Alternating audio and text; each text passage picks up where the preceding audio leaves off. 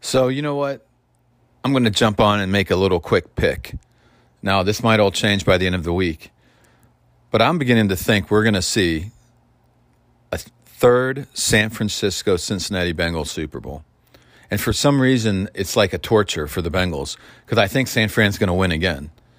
And, you know, three times, three out of three. They can't, I mean, can they play anybody else in the Super Bowl? So, you know, anything could happen, yet I may change the picks, as I said. Um, but what? But the reason is not because the Bengals are actually a better team than Kansas City that I think they're going to go. I think Kansas City's much better team. I mean, in many ways. You know, I'm not just. I mean, an experience factor, a long, longer standing culture, um, just a bunch of ways. I mean, the Bengals have talent. I think Kansas City has more. They're at home. I mean, on and on and on. Um, been there, done that. I mean, whatever. It just but there's a magic with Cincinnati right now. Something, I mean, it's, sometimes it's the weirdest thing. You know, I think Zac Taylor is trying to build something that's going to last, and he may be. I, I believe he is. I really believe he is. But sometimes it almost worries me when a team just suddenly blows up so quick like this. Then you kind of think like it's too much too soon, and it backfires, right?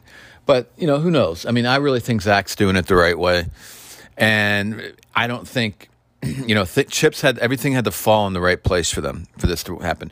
They didn't get hot early in the year like Arizona didn't suffer. They got hot at the end of the year. Their offense played way better at the end than it did in the beginning, most of the year. Um, you know, Burrow was coming off an injury, and they were incorporating Chase, and you know they're still working on their schemes, whatever. And it blew up at the end. but I think that um, it, there's a magic in the air now. It, it just you know, there, there's something, they're just a fun team. They're a dynamic team. They have dynamic personalities. People like this team all over the place. And it's just one of those things. They've been down so long. I think there's also this idea, maybe nobody's thinking about it, but how many times Marvin Lewis, you know, was a good guy. Everybody couldn't, you could never say that he wasn't a good guy. You can't help but root for that guy. And he brought a winning, you know, attitude to the Cincinnati for many years. I mean, Cincinnati was a good team. You know, they're not like people think about them as this terrible team all the time, and they've had their moments in their history for sure. But Mar- they were not. Marvin Lewis had good teams for a while, and they just couldn't win in the playoffs. So I think it's some hand, you know, people, there's a respect for Cincinnati that wasn't there before because of Marvin Lewis and because they were good for a long time and Carson Palmer and some of the guys they had. And, you know, and then now we go back and we think, you know, they were good with uh, Sam Wyche and Boomer and, and all that stuff. And then they were good with Forrest Gregg and they went to that first Super Bowl, you know, and Ken Anderson. And they've had some good teams. And, you know, you start to think that I'm a Bengal fan. I'm from Ohio. I'm from close to Cincinnati and Dayton, Ohio. So that's my team, whatever. And so maybe I'm being biased, probably am. But, you know, you almost, I, I'm almost trying to understand this whole idea that everybody loves the Bengals now because I remember people always were fascinated by their helmets when they turned to the stripes. But overall, I remember when they were good in the 80s, even they were even had some good teams in the 70s that were fun. Isaac Curtis, how about that name? Greg Cook, first quarterback, It wasn't he? anyway, but I was a big Ken Anderson fan and a big Boomer fan, Boomer Esiason. But I don't remember everybody else liking them like this. I, I never remember this. And I think with Marvin Lewis, they were still putting the Bengals down, especially because they lost all those playoff games and you know, the redhead quarterback, you know, they're wondering about him and all this different stuff.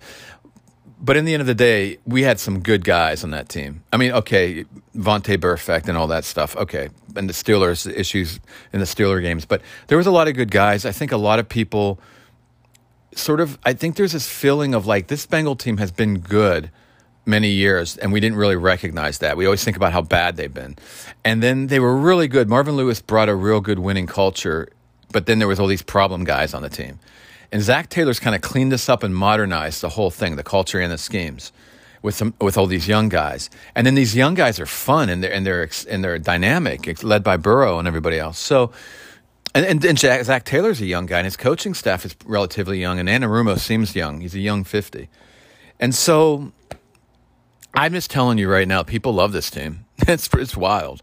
And I think there's a magic in the air. And then you add into that the game that Kansas City just played. I mean, game for the ages, regardless of what the defenses were doing scheme wise. That was disappointing. Other than that, you know, a game for the ages. Players out of their mind. I know they're at home. If they don't have a letdown from this game, then I, then all bets are off. I mean, eh, there's got to be a letdown. Enough of one for the Bengals to win because they are the better team. Even at home, the better team. Yes, definitely. It can be a letdown enough with another team on the other side who is just in magic land right now. It's like Willy Wonka's chocolate fa- chocolate factory going on. So, yeah, no, I, I, I, think we definitely could see an upset here. Um, and and then I think you know in San Fran, I mean, I guess they're the favorite, or is the Rams the favorite? I don't even know. I can't remember who's the favorite, but I definitely can see San Fran winning. They're solid. I, you know, they I thought for sure they were the better team than Green Bay at this time, and I, I just kind of disappointed that I didn't go with that. But it was a tough call. Aaron Rodgers, Green Bay was, you know, they they're solid. It was a close call. And, you know, I, I just think, I know the Rams looked amazing when they were up on Tampa. I have to analyze that game more. Um, they do get conservative once they're up. McVay, though, did start both games aggressive. Will he start this game aggressive, too? I keep waiting for him to get conservative like he used to in the, in the playoffs, I mean. Um, but he seems to have more confidence in Stafford, and that's giving him that confidence to be more aggressive. So, you know, great game. Uh, I, I don't know. I, I maybe I'm just doing this because I'm saying, oh, it looks like another San Fran Bengal. But at this moment, I'm just going to say San Fran Cincy, and that San Fran experience in the Super Bowl is going to win out, and another loss for Cincy. It looks like we may be heading back to that. But tune in later in the week. I, I could probably totally change these picks.